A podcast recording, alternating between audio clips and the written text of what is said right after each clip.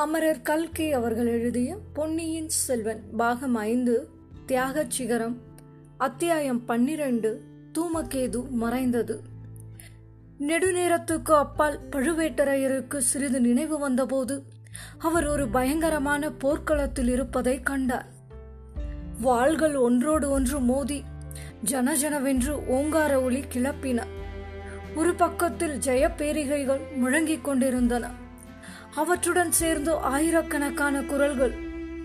மகா ராஜாதிராஜ பாண்டிய மன்னர் வாழ்க பாண்டிய விரோதிகள் வீழ்க என்று கோஷமிட்டன. இன்னொரு பக்கத்தில் ஆயிரக்கணக்கான குரல்கள். கங்க மன்னன் விழுந்து விட்டான் ஓடுங்கள் ஓடுங்கள் என்று கூக்குரலிட்டன. ஓடுகிறவர்களை தடுத்து நிறுத்தும் குரல்கள் சிலவும் கேட்டன. அப்போது திடீரென்று ஒரு கணம் போர்க்களத்தில் நிசப்தம் நிலவியது. பழுவேட்டரையர் சுற்றுமுற்றும் பார்த்தார். இரண்டு கால்களையும் இழந்த விஜயாலய சோழனை இன்னொரு நெடிதுயர்ந்த ஆஜானுபாகுவான மனிதன் தன் தோள்களிலே தூக்கி கொண்டு வந்தார். தோள் மீது அமர்ந்திருந்தவன் இரண்டு கரங்களிலும் இரண்டு ராட்சத வாள்களை ஏந்திக் கொண்டு இருந்தான். சோழ வீரர்களே நில்லுங்கள். பல்லவர்களே ஓடாதீர்கள். ஆறிலும் சாவு நூறிலும் சாவு. என்னை பின்தொடர்ந்து வாருங்கள். எதிரிகளை சின்னாபின்னம் செய்வோம் என்று அவன் கோஷித்தான். ஓடத் தொடங்கி இருந்த சோழ பல்லவ வீரர்கள் விஜயாலய சோழனை பார்த்துவிட்டு அவன் வார்த்தைகளை கேட்டுவிட்டு நின்றார்கள். அவர்களுடைய முகங்களிலே சோர்வும் பீதியும் நீங்கி மீண்டும் தீரமும் வீரக்கலையும் தோன்றின. பின்வாங்கியவர்கள் முன்னேறத் தொடங்கினார்கள். இந்த அதிசய மாறுதலுக்கு காரணமாயிருந்த விஜயாலய சோழனை மீண்டும் பழுவேட்டரையர் பார்த்தார். அவனை தோளிலே தாங்கிக் கொண்டிருந்த வீரனையும் பார்த்தார். அதிசயம் அதிசயம். அப்படி தாங்கிக் கொண்டு நின்ற வீரன் தாமேதான் என்பதை கண்டார்.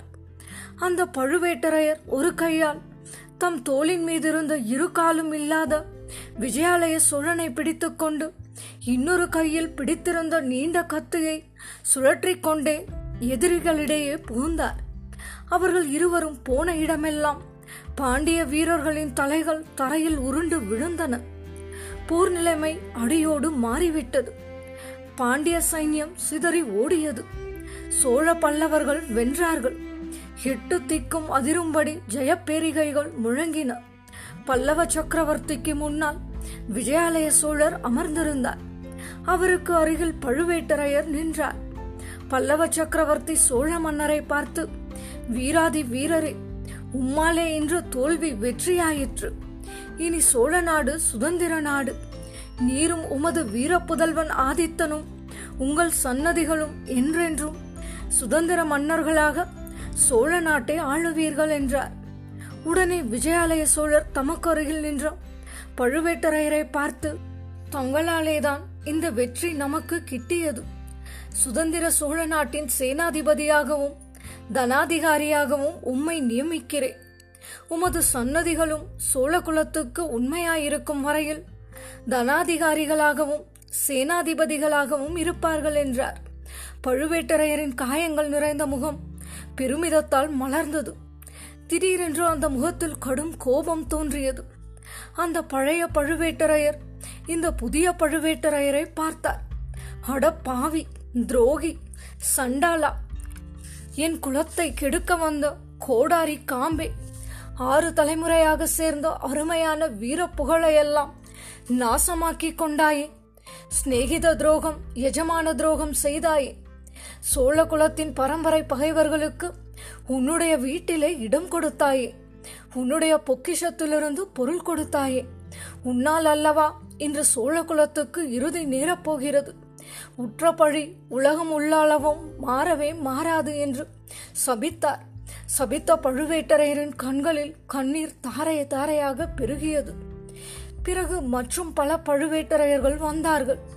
ஒவ்வொருவரும் தாம் தாம் செய்த வீர செயல்களை கூறினார்கள்.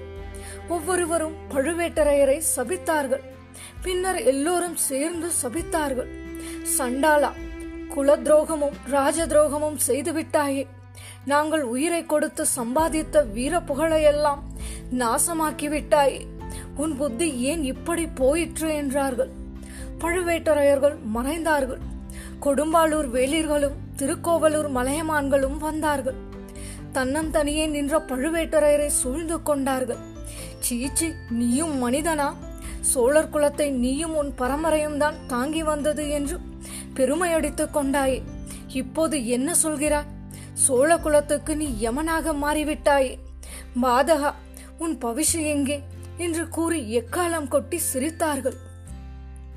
அவர்களுக்கு பின்னால் கூட்டமாக நின்ற சோழ நாட்டு மக்கள் கல்லையும் மண்ணையும் வாரி பழுவேட்டரையர் மீது எரியத் தொடங்கினார்கள்.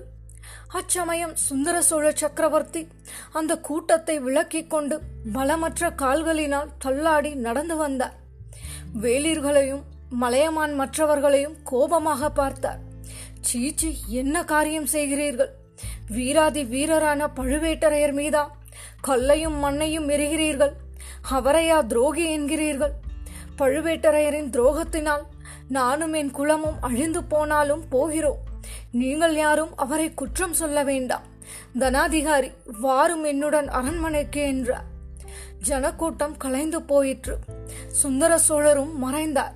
தம்பி காலாந்தக கண்டர் மட்டும் பழுவேட்டரையர் முன்னால் நின்றார். அண்ணா நம்மிடம் இவ்வளவு நம்பிக்கை வைத்திருக்கிறாரே.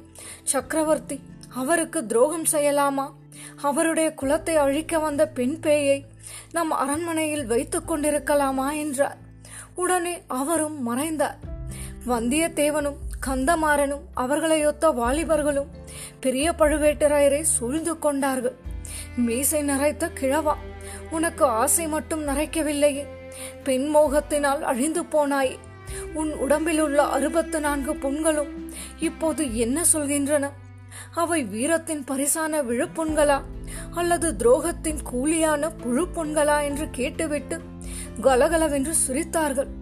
அவர்களை கொல்லுவதற்காக பழுவேட்டரையர் தம் உடைவாளை எடுக்க முயன்றார். ஆனால் உடைவாள் இருக்க வேண்டிய இடத்தில் அதை காணவில்லை. இச்சமயத்தில் குந்தவை பிராட்டி வந்தாள். வாலிபர்களை நோக்கி கையமர்த்தி சிரிப்பை நிறுத்தினார் பாட்டா இவர்களுடைய விளையாட்டு பேச்சை தாங்கள் பொருட்படுத்த வேண்டாம். தங்கள் அரண்மனையில் உள்ள பெண் வேடம் கொண்ட விஷப்பாம்பை துரத்தி விடுங்கள் எல்லாம் சரியாகிவிடும் என்றார். அவர்கள் மறைந்தார்கள். பழுவேட்டரையர் குலத்தை சேர்ந்த பெண்கள் வரத் தொடங்கினார்கள். பத்து பேர் நூறு பேர் ஆயிரம் பேர் ஆறு தலைமுறையை சேர்ந்தவர்கள் வந்து அவரை சூழ்ந்து கொண்டார்கள். ஐயையோ உனக்கு இந்த கதியா நேர வேண்டும். நம்முடைய வீர குலத்துக்கு உன்னால் இந்த பெரும் பழியா ஏற்பட வேண்டும். நாங்கள் எங்கள் கணவன்மார்களையும் அண்ணன்மார்களையும் தம்பிமார்களையும் பத்து மாதம் சுமந்து பெற்ற பிள்ளைகளையும் சோழ நாட்டுக்காக போர்க்களத்துக்கு அனுப்பி வைத்தோமே. அவர்கள் ரத்தம் சிந்தி உயிரை கொடுத்து பழுவூர் வம்சத்துக்கு இணையெல்லா புகழை தேடித் தந்தார்களே. அதையெல்லாம் ஒரு நொடியில் போக்கடித்துக் கொண்டாயே என்று கதறினார்கள். பெண்களை வாயை மூடிக்கொண்டு அந்த புறத்துக்கு போங்கள். என்னால் ஒரு பழியும் உண்டாகாது என்று பழுவேட்டரையர் கஷ்டப்பட்டு பதில் கூறினார். அப்போது அந்த பெண்கள் ஒரு திசையில் சுட்டிக்காட்டினார்கள். யமதர்மராஜன் எருமைக்கடா வாகனத்தில் ஏறிக்கொண்டு கையில் வேலும் பாசக்கயிறும் எடுத்துக்கொண்டு வந்தான். பழுவேட்டரையரை நெருங்கினான். போகிற போக்கில் பழுவேட்டரையா உனக்கு மிக்க வந்தனம். சுந்தர சோழனுடைய உயிரையும் அவனுடைய மக்கள் இருவர் உயிரையும் ஒரே நாளில் கொண்டு போக உதவி செய்தாய் அல்லவா? உனக்கு என் நன்றி என்று கூறினான் யமதர்மராஜன் இல்லை இல்லை. நான் உனக்கு உதவி செய்யவில்லை. செய்ய மாட்டேன். உன்னை தடுப்பேன். யமனை நில் நில் என்று பழுவேட்டரையர் வளரினார் யமனை தடுத்து நிறுத்துவதற்காக விரைந்து செல்ல முயன்றார். ஆனால் அவரை ஏதோ ஒரு சக்தி பிடித்து நிறுத்தியது. ஏதோ ஒரு பெரிய பாரம் அவரை அமுக்கியது. நின்ற இடத்திலிருந்து அவரால் நகர முடியவில்லை. பார்த்தாயா நாங்கள் சொன்னது சரியாக போய்விட்டதே என்று கூறிவிட்டு பழுவேட்டரையர் குலப்பெண்கள் ஓவென்று சத்தமிட்டு புலம்பினார்கள். அவர்களில் பலர் ஒப்பாரி வைத்து அழுதார்கள். அவர்களுடைய அழுக்குரலின் சத்தம் நிமிடத்துக்கு நிமிடம் அதிகமாகி வந்தது. பழுவேட்டரையரால் அதை சகிக்க முடியவில்லை. அவர் பேச முயன்றார் ஆனால் அழுகை சத்தத்தில் அவர் பேச்சும் மறைந்துவிட்டது. அழுகையும் புலம்பலையும் கேட்க சகிக்கவில்லை. இரண்டு கைகளினாலும் செவிகளை பொத்திக்கொள்ள முயன்றார். ஆனால் அவருடைய கைகளும் அசைவற்று கிடந்தன. அவற்றை எடுக்கவே முடியவில்லை. ஒரு பெருமுயற்சி செய்து கரங்களை உதறி எடுத்தார். அந்த முயற்சியிலே அவருடைய கண்ணிமைகளும் திறந்து கொண்டன. சட்டென்று நினைவு வந்தது. அத்தனை நேரமும் அவர் அனுபவித்தவை மனப்பிரமையில் கொண்ட காட்சிகள் என்பதை உணர்ந்தார். ஆனால் ஓலக்குரல் மட்டும் கேட்டுக்கொண்டிருந்தது சற்று கவனித்து கேட்டார். அவை பெண்களின் ஓலக்குரல் அல்ல நரிகளின் ஊழை குரல் அவர் நினைவு இழந்து கொண்டிருந்த சமயத்தில் லேசாக காதில் விழுந்த சம்பாஷணை ஞாபகத்துக்கு வந்தது. கிழவன் செத்து போய்விட்டான் என்றது ஒரு குரல். நன்றாக பார் பழுவேட்டரையனுடைய உயிர் ரொம்ப கெட்டி. யமன் கூட அவன் அருகில் வர பயப்படுவான் என்றது மற்றொரு குரல். யமன் பயப்பட்டாலும் நரி பயப்படாது. கொஞ்ச நஞ்சம் உயிர் மிச்சம் மீது இருந்தாலும் நரிகள் சரிப்படுத்திவிடும். பொழுது விடியும் போது கிழவனின் எலும்புகள் தான் மிச்சம் இருக்கும். நல்ல சமயத்தில் நீ பிளந்த மண்டபத்தை தள்ளினாய். இல்லாவிடில் நான் அந்த கதியை அடைந்திருப்பேன். கிழவன் என்னை கொன்றிருப்பான். எங்கே மண்டபத்தை நகர்த்த முடியுமா பார்க்கலாம். சற்று பொறுத்து துளி கூட அசையவில்லை. ஒரு பகைவனுடைய பள்ளிப்படையை கொண்டு இன்னொருவனுக்கு வீரக்கல் நாட்டிவிட்டோம் என்று கூறிவிட்டு மந்திரவாதி கலகலவென்று சிரித்தான். சிரித்தது போதும். வா படகு பிடித்து கொண்டு ஆற்றோடு போய்விடப் போகிறது. அப்புறம் கொள்ளிடத்தை தாண்ட முடியாது. இந்த வார்த்தைகளை ஞாபகப்படுத்திக் கொண்டு பழுவேட்டரையர் தம்முடைய நிலை இன்னது என்பதை ஆராய்ந்தார். ஆம் அவர் மீது பள்ளிப்படை மண்டபத்தின் ஒரு பாதி விழுந்து கிடந்தது. அதன் பெரிய பாரம் அவரை அமுக்கிக் கொண்டிருந்தது. ஆனால் மூச்சு விட முடிகிறது. எப்படி? நல்ல வேளையாக மண்டபத்தோடு விழுந்த மரம் அவர் தோளின் மீது படிந்து அதன் பேரில் மண்டபம் விழுந்திருந்தது. மண்டபத்தை ஒட்டி இருந்த மரம்தான். அவர் உயிரை காப்பாற்றியது. மண்டபம் அவர் மேல் நேரே விழுந்திருந்தால் மார்பும் தலையும் நொறுங்கி போயிருக்கும். கிழவனார் தம்முடைய உடம்பின் வலிமையை எண்ணி தாமே ஆச்சரியப்பட்டார். அந்த பெரிய பாரத்தை இத்தனை நேரம் சுமந்தும் தம்முடைய உயிர் போகவில்லை என்பதை உணர்ந்து கொண்டார். ஆனால் இவ்வளவு கெட்டியான உயிரை இன்னமும் காப்பாற்றிக் கொள்ள முடியுமா? ஆம் எப்படியாவது காப்பாற்றிக் கொண்டே ஆக வேண்டும். காப்பாற்றிக் கொண்டு சோழ குலத்துக்கு நேரவிருந்த அபாயத்தை தடுக்க வேண்டும். அப்படி தடுக்காவிட்டால் அவருடைய குலத்துக்கு என்றும் அழியாத பழி இவ்வுலகில் ஏற்படுவது நிச்சயம். வானுலகத்துக்கு போனால் அங்கேயும் அவருடைய மூதாதையர்கள் அனைவரும் அவரை சபிப்பார்கள். ஆகையால் எந்த பாடுபட்டாலும் இந்த மரத்தையும் மண்டபத்தையும் அப்புறப்படுத்தி எழுந்திருக்க வேண்டும். ஐயோ எத்தனை நேரம் இங்கே இப்படி நினைவிழந்து கிடந்தோமோ என்னமோ தெரியவில்லையே. இதற்குள் ஒருவேளை நாம் தடுக்க விரும்பும் விபரீதங்கள் நேரிட்டிருக்குமோ? இதற்கிடையில் நரிகளின் ஊளை குரல் நெருங்கி நெருங்கி வந்து கொண்டிருந்தது. நரிகள் மூச்சுவிடும் சத்தம் அவர் தலைக்கு அருகில் கேட்டது. ஆஹா இந்த நரிகளுக்கு கூடவா? பழுவேட்டரையனை கண்டு இலக்காரமாக போய்விட்டது. பார்க்கலாம் ஒரு கை. பழுவேட்டரையர் ஒரு கையினால் மட்டுமல்ல இரண்டு கைகளினாலும் பார்க்கத் தொடங்கினார். தம் உடம்பில் மிச்சமிருந்த பலம் முழுவதையும் பிரயோகித்து அவர் மீது விழுந்து கிடந்த மரத்தை தூக்க முயன்றார். மரம் சிறிது சிறிதாக உயர உயர அதன் மேல் நின்ற மண்டப பாறை நகர்ந்து சரியத் தொடங்கியது. இடையிடையே அவர் செய்த சத்தங்கள் நெருங்கி வந்த நரிகளை அப்பால் நகரும்படி செய்தன. ஒரு யுகம் என தோன்றிய ஒரு நாழிகை முயன்ற பிறகு அவரை அமுக்கிக் கொண்டிருந்த மரமும் மண்டப பாறையும் சிறிது அப்பால் நகர்ந்து அவரை விடுதலை செய்தன. அந்த முயற்சியினால் அவருக்கு ஏற்பட்ட சிரமம் காரணமாக சிறிது நேரம் அப்படியே கிடந்தார். பெரிய நெடுமூச்சுகள் விட்டார். ஆகாசத்தை அண்ணாந்து பார்த்தார். மண்டபத்துக்கு சமீபத்தில் புயலில் மரங்கள் பல விழுந்து விட்டிருந்தபடியால் வானவெளி நன்றாக தெரிந்தது. இப்போது கருமேகங்கள் வானத்தை மறைத்திருக்கவில்லை. வைரப் பொறிகள் போன்ற எண்ணற்ற நட்சத்திரங்கள் தெரிந்தன. லேசான மேகங்கள் அவற்றை சிறிது மறைத்தும் பின்னர் திறந்துவிட்டும் அதிவேகமாக கலைந்து போய்க் கொண்டிருந்தன. சட்டென்று வானத்தின் வடதிசையில் தோன்றிய ஒரு விசித்திரமான நட்சத்திரம் அவருடைய கவனத்தை கவர்ந்தது. அடடா சில நாளைக்கு முன்பு அவ்வளவு நீளமான வாளை பெற்றிருந்த தூமகேதுவா இப்போது இவ்வளவு குறுகி போயிருக்கிறது. அந்த நட்சத்திரத்தின் ஒரு முனையில் சுமார் ஒரு அடி நீளம் வெளிரிய புகைத்திரல் போல நீண்டிருந்தது. பத்து நாளைக்கு முன்பு கூட வானத்தின் ஒரு கோணம் முழுதும் நீண்டிருந்தவாள். இப்படி குறுகிவிட்ட காரணம் என்ன? வானத்திலிருந்து பார்வையை அகற்றி சுற்றுமுற்றும் பார்த்தார். நரிகள் இன்னும் போகவில்லை என்பதை கண்டார். பத்து இருபது ஐம்பது நரிகள் இருக்கும். அவற்றின் கண்கள் நெருப்பு தணல்களைப் போல காட்டின் இருளில் ஜொலித்துக் கொண்டிருந்தன. கிழவன் எப்போது சாகப் போகிறான் என்று காத்துக் கொண்டிருந்தன போலும். போகட்டும் போகட்டும். அவ்வளவு மரியாதை பழுவேட்டரையனிடம் இந்த நரிகள் காட்டுகின்றனவே. திடீரென்று வானமும் பூமியும் அந்த வனப்பிரதேசம் முழுவதும் ஒளிமயமாயின. பழுவேட்டரையரின் கண்கள் கூசின. அது மின்னல் அல்ல வேறு என்னவாயிருக்கக்கூடும்? வானத்தை நோக்கினார் ஜாஜ்வல்யமாக பிரகாசித்த ஒரு தீப்பந்தம் வானவட்டத்திலே ஒரு கோணத்தில் பிரயாணம் செய்து கொண்டிருக்க கண்டார். அதன் பிரகாசம் அவருடைய கண்களை கூசச் செய்தது. கண்ணை ஒரு கணம் மூடிவிட்டு திறந்து பார்த்தார். அந்த தீப்பந்தம் சிறிதாக போயிருந்தது. வர வர ஒளி குறைந்து வந்தது. திடீரென்று அது மறைந்தே விட்டது. பழையபடி இருள் சூழ்ந்தது. இந்த அதிசயம் என்னவாயிருக்கும் என்று பழுவேட்டரையர் சிந்தித்துக் கொண்டே மீண்டும் வானத்தை நோக்கினார். குறுகிய தூமகேது சற்று முன் இருந்த இடத்தை பார்த்தார். அங்கே அதை காணவில்லை. ஆஹா தூமகேதுதான் விழுந்துவிட்டது. இதன் கருத்து என்ன?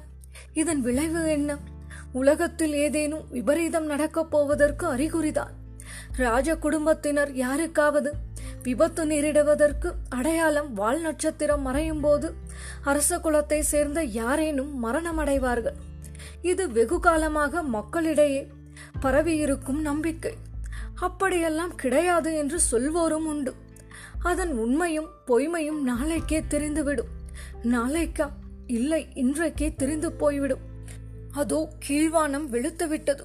பொழுது புலரப் போகிறது. இன்று இரவுக்குள் மூன்று இடங்களில் மூன்று விபரீத பயங்கர நிகழ்ச்சிகள் நடைபெறக்கூடும். அவை நடக்கப் போகும் விவரம் நமக்கு மட்டும் தெரியும். அவற்றை தடுக்கும் சக்தியும் நமக்குத்தான் உண்டு. தடுப்பதில் வெற்றி பெற்றால் தூமகேது விழுந்த அபசகுணத்தை கூட வெற்றி கொண்டதாகும். இல்லாவிடில் அதை பற்றி என்னவே? பழுவேட்டரையரால் முடியவில்லை. தொடுத்தே ஆக வேண்டும். சோழர் குலத்தை சேர்ந்த மூவரையும் காப்பாற்றியே ஆக வேண்டும். தமது முதல் கடமை மிக முக்கியமான கடமை ஆதித்த கரிகாலனை காப்பாற்றுவதுதான். அவனுக்கு விபத்து வந்தால் அதன் பழி தன் தலையில் நேராக விழும். ஆகையால் கொள்ளிடத்தை தாண்டி கடம்பூருக்கு உடனே போய் சேர வேண்டும். அதற்கு முன்னால் குடந்தைக்கு சென்று தஞ்சைக்கும் நாகைக்கும் எச்சரிக்கை அனுப்பிவிட்டு போவது நல்லது. பின்னர் விதிவசம் போல் நடந்துவிட்டு போகிறது. தாம் செய்யக்கூடியது அவ்வளவுதான். பழுவேட்டரையர் எழுந்திருக்க முயன்றார். உடம்பெல்லாம் ரணமாக வலித்தது. மரம் விழுந்திருந்த இடம் மார்பில் பொறுக்க முடியாத வேதனையை உண்டாக்கிற்று. ஒரு கால் முறிந்து விட்டது போல தோன்றியது. தேகம் முழுவதும் பல்வேறு காயங்கள் பட்டிருந்தன. அவற்றையெல்லாம் அந்த வீரக்கிழவர் பொருட்படுத்தவில்லை. பல்லை கடித்துக்கொண்டு ஒரு பெருமுயற்சி செய்து எழுந்து நின்றார். சுற்றுமுற்றும் பார்த்தார். நல்ல வேளையாக அவருடைய மரணத்துக்காக காத்திருந்த நரிகள் அதற்குள் ஓடிப்போய் விட்டிருந்தன தூமகேது விழுந்தபோது உண்டான ஒளி வெள்ளத்தை கண்டு மிரண்டு அவை ஓடிப்போயின போலும். குடந்தை நகரம் அங்கிருந்து எந்த திசையில் இருக்கலாம் என்பதை ஒருவாறு நிர்ணயித்துக் கொண்டு புறப்பட்டார். திடமாக கால்களை ஊன்றி வைத்து நடக்கத் தொடங்கினார். வழியெல்லாம் புயலடித்து மரங்கள் விழுந்து கிடந்தன. பெருமழையினாலும் கொள்ளிடத்து உடைப்பினாலும் வெள்ளக்காடாக இருந்தது. இந்த இடையூறுகளையெல்லாம் சிறிதும் பொருட்படுத்தாமல் பழுவேட்டரையர் நடந்தார். உள்ளத்தின் கொந்தளிப்பு உடலின் சிரமங்களையெல்லாம் மறந்துவிடச் செய்தது. ஆனாலும் நேரம் போய்க்கொண்டே இருந்தது. பொழுது விடிந்து இரண்டு ஜாம நேரமான சமயத்தில் குடந்தை நகரை அவர் அணுகினார். அந்த மாநகரின் மத்திய பிரதேசத்துக்கு போக அவர் விரும்பவில்லை. அவரை இந்த கோலத்தில் பார்த்தால் ஜனங்கள் வந்து சூழ்ந்து கொள்வார்கள். என்ன ஏது என்று கேட்பார்கள். அவர் செய்ய விரும்பிய காரியத்தை துரிதமாகவும் திறமையாகவும் செய்ய முடியாமல் போய்விடும். ஆகையால் நகரின் முனையிலேயே ஜன நெருக்கம் இல்லாத இடத்தில் யாரையாவது பிடித்து தஞ்சைக்கும் நாகைக்கும் ஓலை அனுப்ப வேண்டும். பிறகு ஒரு வாகனம் சம்பாதித்துக் கொண்டு கடம்பூருக்கு கிளம்ப வேண்டும். துர்கையம்மன் கோவிலுக்கு அருகிலுள்ள ஜோதிடர் ஞாபகம் அவருக்கு வந்தது. ஆம் அது தனிப்பட்ட பிரதேசம். அக்கம் பக்கத்தில் வேறு வீடுகள் இல்லை. ஜோதிடர் தகுந்த மனிதர். இனிய இயல்பு படைத்த மனிதர். ராஜ குடும்பத்துக்கும் முதன் மந்திரிக்கும் வேண்டியவர். அதனால் என்ன? யாரா இருந்தாலும் இந்த காரியத்தை செய்வார்கள். ராஜ குடும்பத்துக்கு வேண்டியவராக இருப்பதால் இன்னும் ஆர்வத்துடன் செய்வார். ஆஹா ஜோதிடருக்கு உண்மையில் ஜோதிடம் தெரியுமா? ஜோதிட சாஸ்திரத்தில் உண்மை உண்டா என்பதையும் இச்சமயத்தில் பரிசோதித்து பார்த்துவிடலாம். அம்மன் கோவிலையும் ஜோதிடர் வீட்டையும் பழுவேட்டரையர் அணுகிச் சென்றார். கோவிலுக்கு முன்னால் இருந்த நெடிய பெரிய மரம் புயலில் முறிந்து விழுந்து கிடந்தது. முதலில் அவருடைய கவனத்தை கவர்ந்தது. அடுத்தாற்போல் கோவிலை அடுத்து நின்ற இரட்டை குதிரை பூட்டிய ரதத்தின் பேரில் அவருடைய பார்வை விழுந்தது. அது விசித்திரமான அமைப்புள்ள ரதம். அந்த ரதத்தின் மேற்பகுதி ஒரு ஓடத்தைப் போல அமைந்திருந்தது. வெள்ளம் வரும் காலங்களில் அவசரமாக பிரயாணம் செய்ய நேர்ந்தால் இம்மாதிரி ரதங்களை உபயோகப்படுத்துவார்கள். பெரிய நதிகளை கடக்கும் போது திடீரென்று நதியின் வெள்ளம் அதிகமாகிவிட்டால் ஓடத்தை ரதத்திலிருந்து தனியாக கழற்றி விடலாம் குதிரைகளை அவிழ்த்துவிட்டால் அவை நீந்தி போய் கரையேறிவிடும். ரதத்தில் வந்தவர்கள் ஓடத்தை தள்ளி கொண்டு போய் கரை சேரலாம். இத்தகைய ரதங்கள் சோழ நாட்டின் அபூர்வமாகத்தான் உண்டு. இது யாருடைய ரதமாயிருக்கும்? அரண்மனை ரதமாயிருக்க வேண்டும். அல்லது முதன் மந்திரியின் ரதமாக இருக்க வேண்டும். இதில் வந்தவர்கள் இப்போது ஜோதிடர் வீட்டுக்குள் ஜோதிடம் கேட்டுக்கொண்டிருக்கிறார்கள் போலும். அவர்கள் யாராக இருக்கும்? ரதசாரதியை கேட்கலாமா? வேண்டாம் அவன் தம்மை பார்த்து மிரண்டு போனாலும் போவான். ஜோதிடர் வீட்டுக்குள் நேரே பிரவேசித்து பார்த்து விடுவதே நலம். அங்கே வந்திருப்பவர்கள் யாராயிருந்தாலும் இந்த ரதத்தை கேட்டு வாங்கிக் கொண்டால் கடம்பூர் திரும்பிச் செல்ல வசதியாக இருக்கும் அல்லவா? ஜோதிடர் வீட்டு வாசலுக்கு பழுவேட்டரையர் வந்தபோது உள்ளே பெண் குரல்கள் கேட்டன. கிழவருக்கு தூக்கி வாரி போட்டது. யாருடைய குரல்? ஏன் இளைய பிராட்டி குந்தவை குரல் போல் அல்லவா இருக்கிறது? அவள் எதற்காக இங்கே வந்தாள்? இந்த சமயம் பார்த்தா வரவேண்டும். முதலில் இப்படி எண்ணியவர் உடனே மனதை மாற்றிக்கொண்டார் அவ்விதமானால் இளைய பிராட்டியாக இருந்தால் ரொம்ப நல்லதாய் போயிற்று. பழம் நழுவி பாலில் விழுந்தது போல் ஆயிற்று. குந்தவை தேவியின் காதில் விஷயத்தை போட்டுவிட்டால் தம்முடைய பாரம் நீங்கியது போல் ஆகும். அவளுடைய தந்தைக்கும் தம்பிக்கும் நிகழக்கூடிய ஆபத்தை பற்றி குறிப்பாக சொல்லிவிட்டால் பிறகு அந்த சாமர்த்தியசாலியான பெண் வேண்டிய முன்ஜாக்கிரதை எடுத்துக்கொள்வார் பிறகு தாம் நிம்மதியாக திரும்பி கடம்பூருக்கு போகலாம். அங்கே அல்லவா தம்முடைய முக்கியமான கடமை இருக்கிறது. பழுவேட்டரையர் ஜோதிடர் வீட்டு வாசலில் பிரவேசித்த போது முன்னொரு தடவை நாம் பார்த்திருக்கும் அதே காவல்காரன் ஜோதிடரின் சீடன் அவரை தடுத்து நிறுத்தினான். பழுவேட்டரையர் அப்போதிருந்த கோலத்தில் அவரை அவனால் அடையாளம் கண்டு கொள்ள முடியவில்லை. ஆகையினாலேயே நில் என்று அதற்றும் குரலில் கூறிவிட்டு தடுத்தான். பழுவேட்டரையர் ஒருமுறை ஹூங்காரம் செய்துவிட்டு அவன் கழுத்தை பிடித்து தள்ளினார். சீடன் குட்டிக்கரணம் அடித்துக் கொண்டு போய் வீதியில் விழுந்தார் பழுவேட்டரையர் மத யானையைப் போல பூமி அதிர நடந்து ஜோதிடரின் வீட்டுக்குள் புகுந்தார். இத்துடன் பாகம் ஐந்து தியாக சிகரம் அத்தியாயம் பன்னிரண்டு தூமகேது மறைந்தது நிறைவடைந்தது. நேர்கள் உங்கள் மேலான கருத்துக்களை மின்னஞ்சல் ஊடாக தெரியப்படுத்தவும். மின்னஞ்சல் முகவரி Umachari two zero one five at Gmail dot com மீண்டும் அடுத்த அத்தியாயத்தில் சந்திப்போம். குரல் வண்ணம் உமாச்சாரி. நன்றி.